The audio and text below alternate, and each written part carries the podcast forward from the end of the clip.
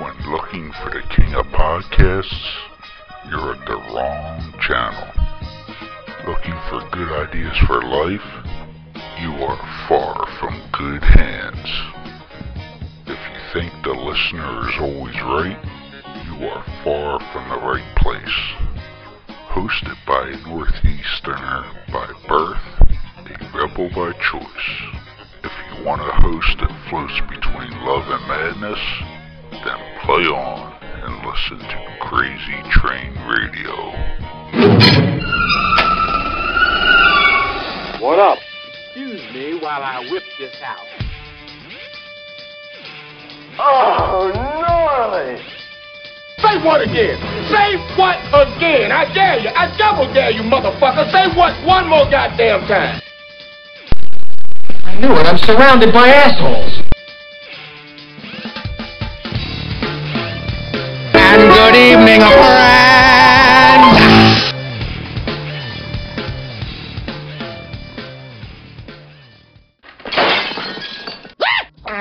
With over 30 years of experience and a superb reputation for being a detail oriented company, Lacey Cleaning has some of the highest work standards in the cleaning business.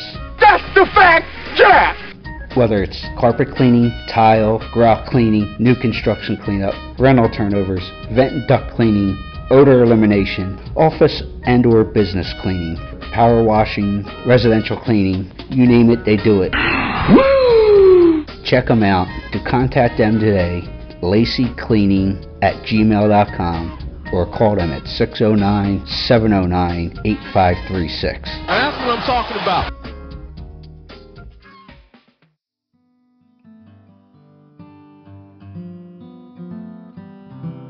Are you annoyingly even keel? E-methamine could be right for you.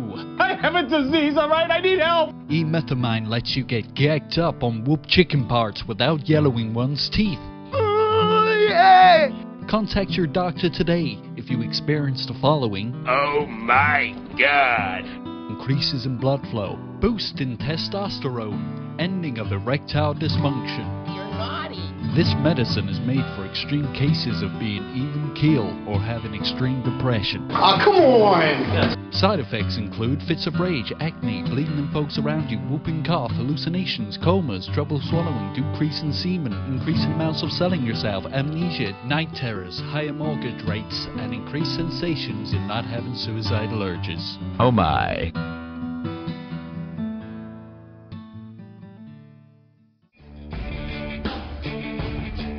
Is Jason Kendall, and you're listening to Crazy Train Radio.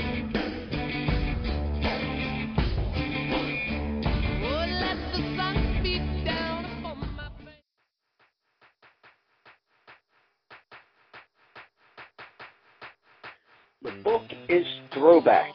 A, a big league catcher tells how the game is really played. The author, Jason Kendall. Jason, what's going on, man? Thanks for having me, man. I appreciate it. Just, just kind of hanging out. Good. Uh, and I, I hope this is cool with you. I think I may have to debunk something, though, uh, based on something you mentioned early on in a book. Uh, and you, when you're talking about yourself, uh, specifically, you were talking about uh, during, I think it was during the autograph uh, fan section about your personality being a miserable person. Uh, it has nothing to do with autographs, but uh, for those, because we're honest with our fans, and Jason said he was miserable, but yet we were having phone problems yesterday. So we reached out to Jason, told him what was going on, and he was nothing but laid back and super cool. So I don't know if there's Well, well, machismo thing. So I, when I say when I say miserable, I, heck, I haven't even read it. But, uh, that's all Lee's fault, whatever he put in there. No, I I have nothing to be miserable about. I have uh, two beautiful kids, and all is good. Yeah, well, you know, when you, I think you were talking about being serious when going to work and all that stuff, but you know, I got to be honest. Jason was nothing but cool when we said, "Hey," he goes, "Hey, it is what it is. Let me know what's up." So, well, we're glad to have you anyway. Well, no, that's So how's the- Well, how's the response for the book been so far? You know what? I honestly, I I don't really know. Um, you know, the team. I still work with the Royals. Co-author so anything? I'll, I'll um I'll I'll do so. I'm sorry. Say that again. I said, I guess Lee, your co-author, or anybody else didn't really reach out to you and say, Oh, hey, well, you know, uh, baseball books, but uh, you know, you know what it is? Is, is it's just um, baseball is so intriguing, and it can be such a boring game if you don't really know what's going on. I mean, everybody wants to see the whole. Okay, what were you saying there? Through six. Yeah, I think we have a bad connection right now. I'm sorry.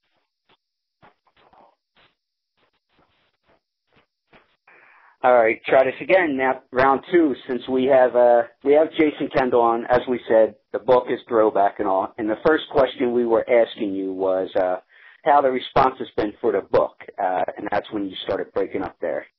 Yeah, you know, um, I think it's going pretty good. Uh, Lee was telling me that it was you know, one of the top ten baseball books. I don't know if that's the case or not. I haven't really checked it out, but um, you know, I have a couple more things to do this week, and um, you know what we tried to do is we just tried to make a baseball book. It's not about me or it's kind of what I saw through my eyes. You know, uh, baseball is such an intriguing game, but it can be boring if you, you. It's the greatest game ever, but it can be boring if you don't know what's going on. I mean, there is a game within a game on every pitch, whether it be from the positioning of the outfielders, uh, uh, trying to hold a runner on, or little things that um, go on through, and it's such an it's so intense out there. It's amazing. So I think what we try to do is is if if you're going to the ballpark with your family, or if you're just sitting at home uh, watching it on TV, little things just to, to make it more enjoyable because it is the greatest game uh, there is, and it's it's so much fun. Well, with and I was going to say that as well, the game within the game. But uh, I guess you had a unique experience growing up with a major league ball player itself, yourself. Uh, was there any lessons that your father was able to instill in you as you were, hey, you know what, my kid's pretty good. Hey, my kid's in the minors. You know, and as you advanced.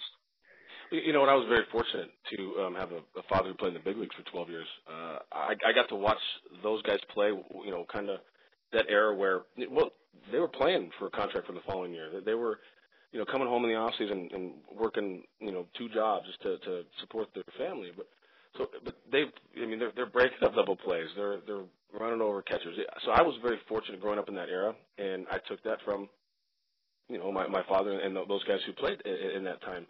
So uh, I definitely had an advantage, and I think if you ask any um, son now of a, a former that has a father that's a former big leaguer, they'll, they'll say the same exact thing. Well, uh, you know that leads to an interesting question for me that I wasn't thinking of offhand.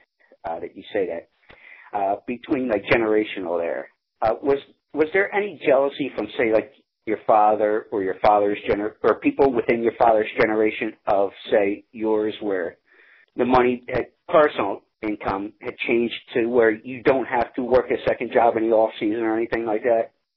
I mean, I, I can't speak for uh, know a lot of people, but no, not for my father. Uh, these guys went through uh, at least three strikes for players today to get the money that, that we were getting. And I'll be the first one to say it's it's ridiculous. It's a lot of money to to play a game and uh, uh, that you play your whole life. But um, I'm not good. I'm not dumb. I'm not going to say no. But you know that all being said, is, is the players today you should definitely appreciate the, the things that players in the past have um, done as far as going through those strikes. And I mean, it's the one of the most powerful unions in the world. And it's because of those guys that went through those strikes to to get what players are getting today. Yeah, exactly. And you saw a lot of that firsthand, like you said, with everything your father dealt with the strikes and the you know off season working and just the whole picture. However, uh, as far as you're concerned, uh, what do you think was probably the biggest thing you wanted to talk about in the book? Because you talk about different situations and like the process of what you, the game within the game that you were thinking about. Like you break it down, you talk about, about your position as the catcher, then the pitchers you're working with, and like the daily routines.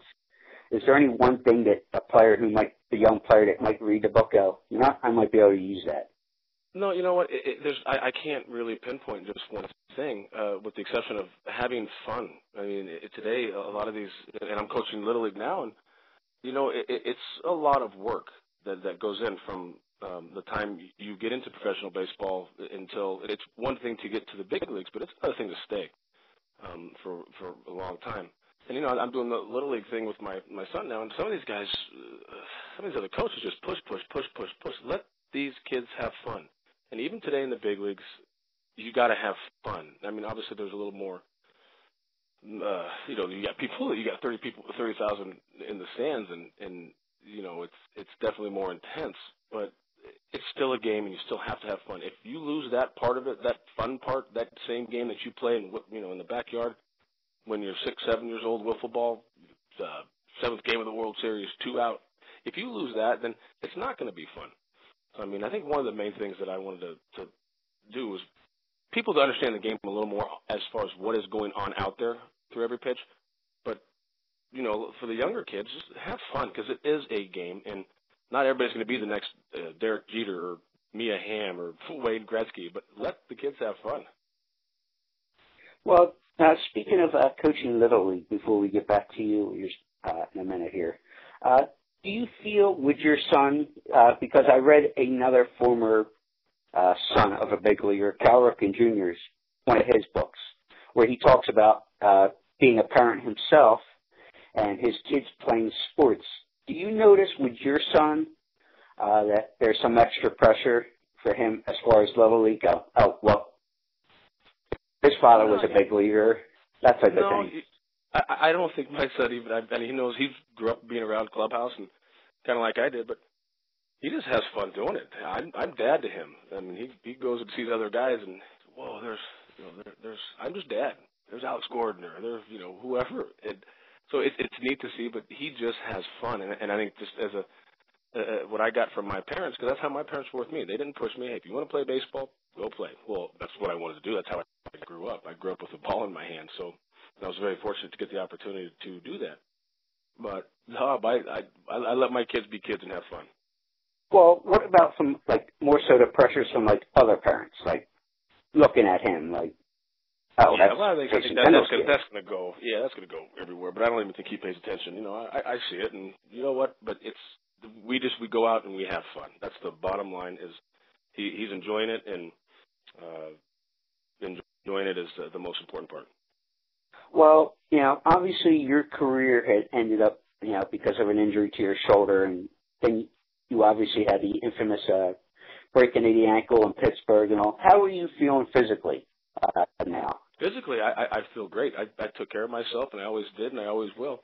Um, if I could throw, because I had so much fun playing, I, I would still be trying to uh, play right now. I just I physically can't throw anymore, and I'd rather uh, be able to play catch with my kids and uh, you know pick them up and watch them uh, live and, and have a, a great life as opposed to having a bionic shoulder where I can't pick up. So body wise, I'm great. I'm, I, I was one of the um, me. There's about three guys that myself, Lieberthal, and Brad Ausmus, who kind of broke the, the the mold a little bit as far as having a smaller catcher, not the Engelberg type catcher with the you know the Snickers hanging out the back pocket, but we were you got to be a little bit more athletic nowadays to to do that, and um, I think we kind of broke the mold in that a little bit just because we were we were you know not the big catchers. Uh, so physically, knees, legs, they're they're fine, but uh, just shoulder, it doesn't work anymore.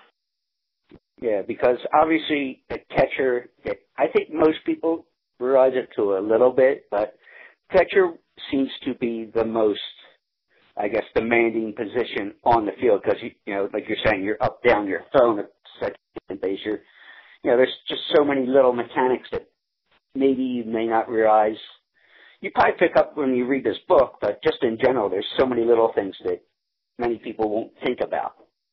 No, absolutely. Yeah. I mean, you definitely get beat up, and you're definitely the kind of the quarterback on the field because you're the only uh, you're the only position where you can see everything that's going on.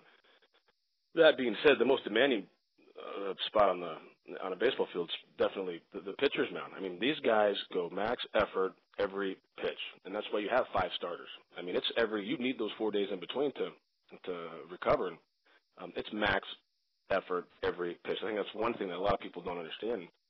But uh, you know, you definitely get beat up as a catcher, probably more so than anybody. But you know, you can't you can't get beat up if you don't have somebody on the mound throwing the ball. Exactly. Uh, well, you it's obvious to, you're not the first catcher to have mentioned it. You you mentioned it in the book uh, about calling games and you know working with the different pitchers. Uh, would you say the catcher in general is also like that on-field captain or whatever, kind of leading the charge. Without a doubt, and you know, it's it, and I once again getting back to my father, I had an advantage of, you know, picking my father's brain, and it still took me a good four or five years to figure out how to call a game in the big leagues. Watch the hands, watch the feet. Is he up in the box, back in the box?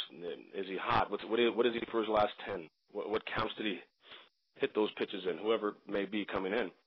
Um, it, because at the end of the day, you don't want your pitcher thinking. You want to go out, put the number, the fingers down, and let him throw. And there's nothing more amazing when you get a, the pitcher and a catcher on the same uh, the same wavelength, and it, it's just, it's a quick game and it's fun. It's that's one of the games within the game that um, you know we do speak about in, in the book. But it is uh, it's it's an art, and there's two things that are easy to do in baseball. One is hustle, and the other one is to be prepared. And well, those, uh, that's the only thing that is easy to do. Yes. As far as you know, not wanting a pitcher to think and all that. Uh, for you personally, how did you handle trying to learn a pitcher? Was it something you guys worked out uh, through spring training and throughout the season, or was it Definitely. just conversations you guys had? What was it? All all of those combined, from spring training to to, to speaking, and, and you got to get uh, learn the different personalities. There's some guys you need to, you know, pat on the butt, and there's some guys you need to kick in the butt. So you got to learn those personalities, and once you get that trust as a catcher from from your pitching staff, it makes everything so much easier because they know that they come in whether they're from the bullpen, whether they're from you know, whether they're one of the starting five, as soon as they toe the rubber, they know that they don't have to think. They know that I've already done my work. I'm already prepared, and I know what to do and when to do it. And it's just so you definitely have to get that relationship, though.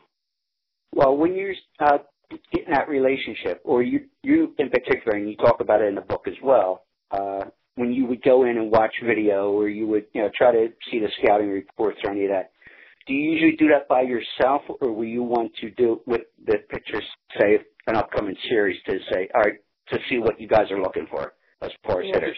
Before every team comes in, every new the first game of the series, you have a team meeting, uh, pitchers and catchers, and, and you go over the reports. I always was at the ballpark. You know, I think uh, one thing in the big is you have to have a routine, and uh, my routine was getting there. You know, by one o'clock. It wasn't just showing up at six o'clock to play a seven o'clock game. But I would have a routine. I'd go in the video room. I'd get all my uh, work done, and I would actually go and I'd run the meetings for for most of the teams that I played for, and let these guys know, uh, you know, hey, I got it. But at the same time, let them know the situations, the the, the counts, the the what do you throw in situations. So we everybody's definitely prepared before the first. You know, the, before that first game of the series, and then uh, you usually do the same thing. Most teams do the same thing uh, every first time you play a team, different series. So, you know, and obviously you were around the league and you're 15 years in the big leagues at least. 16 you, is when you got hurt and all. Uh, so you got to know, I guess, everybody pretty well as far as hitters, pitchers, guys, just the whole gamut of things. Uh, was there any particular pitcher that you got to really work with and go, wow, I, this is going to be an easy day in the office as far as between me and him, hopefully? You know what? There's a lot of different guys. I mean, I can't really pinpoint one person. Um, when I was like, once again, I was fortunate to to uh, be able to play with a lot of great pitchers. But it does. Anything can happen on a baseball field on any day. You can have, you know, the hottest team come in that, uh, you know, they're 10 and 0, but it doesn't matter. Anything that that day, start of a new day, anything can happen. So. Um, you might have your good stuff that day. You might have your bad stuff that day, but anything can happen on a on a baseball field uh, when the after the first pitch is thrown. Well, I know we had a lot of guys, uh, yeah, certain guys we've talked to off air, and we're going to be talking to on air in this particular episode. Uh, picture wise, I know probably the biggest compliment that we heard them say uh, about was, "Hey, I like this. I liked pitching for this particular catcher," or you know, having that request because of that unique bond, which I always found interesting because they, like you said, you, they knew you guys did the work on your end, what you needed to do. Did anybody really like requesting you that you could think of offhand, saying, "Hey, we want Jason"? Well, you, you know, I mean, a, a lot of guys did, but you know, when I was, uh, I, also played a lot of, I, I played 140 games, you know, numerous times, so I, I was out there every day, um, and it all goes back to that relationship. You develop it, like I said, guys are kicking the butt, guys pounding the butt, and you figure each other. I mean, you- you're with these guys more than you are your own family. It's an eight month. I say eight months because of spring training. Um, but so you get to know these guys, and what do they have when when they're when they don't have their best stuff? What can you do? And, and once you get that trust, it, it makes everything a lot easier. Well, uh, the one thing that we've been talking to, uh, about, which I guess will be my last baseball question for you, is locker room etiquette. How much would you say it changed throughout your career, such as coming from the minors into the majors? Was there a big change, and how did you go about learning that? Was it something you picked, picked your father's brain for, or is it just shut up and listen and look as you moved along? Long. Basically, your in, in times do change, and you have to learn to, to change with times. And you know, when I was a rookie, I kept my I, I didn't speak until I was spoken to. You know, you just kind of get in there and you keep your uh, your mouth shut and and uh, go about your own business. But you know, times do change, and and it is what it is, and you have to change with the times.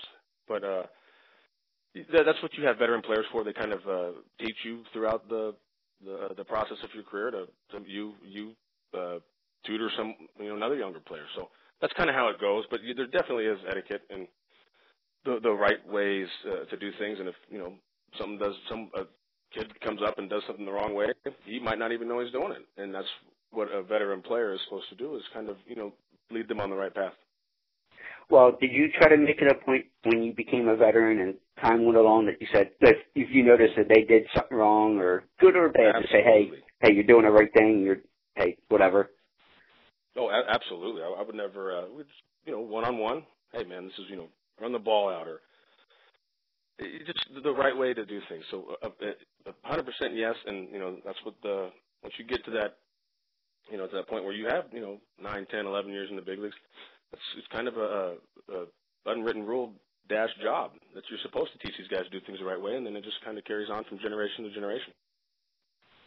Well, Jason, uh, do you have any? Do you know if you have? Are you going out on the road to do book signings, anything like that coming you up know, that you know of? I, I've done a couple out here in Kansas, and um, I think we're you know done some interviews, and probably won't be going on the road because I got some little league and gymnastics and all those other uh, cool things that dads get to do. Well, you know, I, which I guess I leads to one more question. I'm sorry. Uh, when you were still an active player, uh, how hard was that for you to be? I guess especially during the year, to on a day, rare day off or whatever the case may be, to hey, you know, I need to go to 7-Eleven and get a thing of milk, or I want to take my kids to the movies, or you know, just try to live a normal civilian life for you. You know what? It, it was very easy. I mean, it depends on where you played. Um, but I mean, if you go, if you're out there with your kids, you're just you're just doing the same thing. That's one thing that people don't realize about baseball players. Just because we're they're they're on TV and you know they have the nameplate on the back, and you know we're just like everybody else. Put the pants on the same way, and um, so it's never been difficult for me. Just because I don't when I'm at the ballpark, that's my job. I'm locked in and focused on what I got to do that day to help the team win. And when I'm at home, I'm I'm, I'm dad and uh, just want to hang out and do what everybody else does. Okay. Well, Jason, uh, thank you so much for talking with us. Uh, the book is Throw Out. It's, it's a book through St. Martin's. Make sure you go out and get it. Amazon.com, Barnes & Noble, all those fancy bookstores that I don't know how to read from. So we're going to use on that wacky internet. Well, thank you very much for having me. I greatly appreciate it.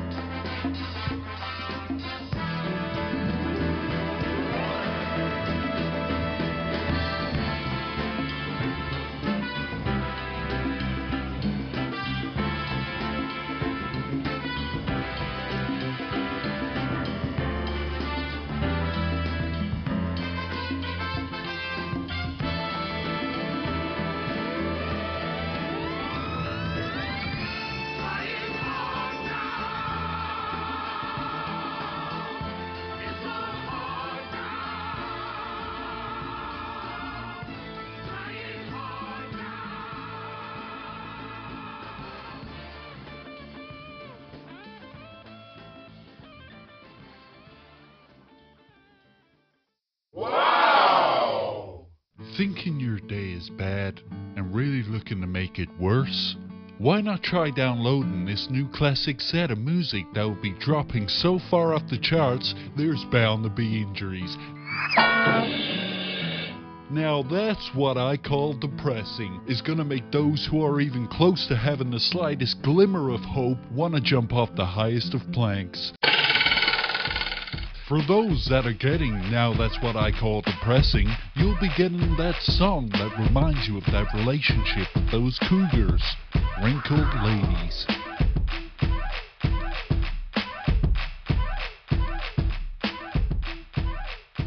For those who weren't really into cougars, but those who had that special friend whilst in cell block 2B, we got for you this clusterfuck that will put you in therapy for years to come. With cheeks wide open,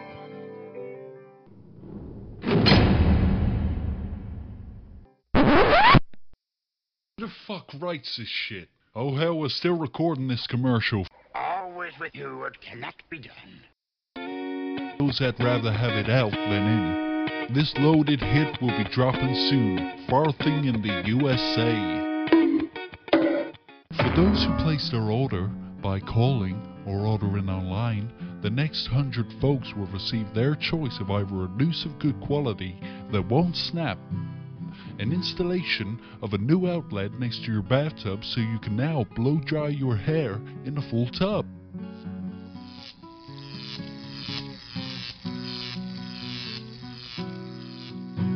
Or the choice of the right gang to just beat the fuck out of you. Call us today at 1 800 Fuck This.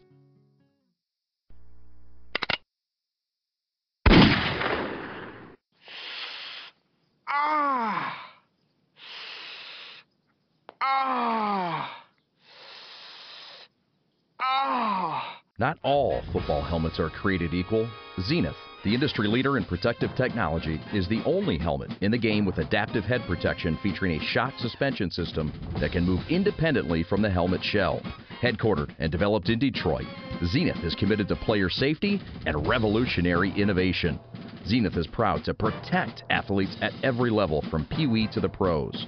Learn more about the Xenith difference at xenith.com. That's X E N I T H.com.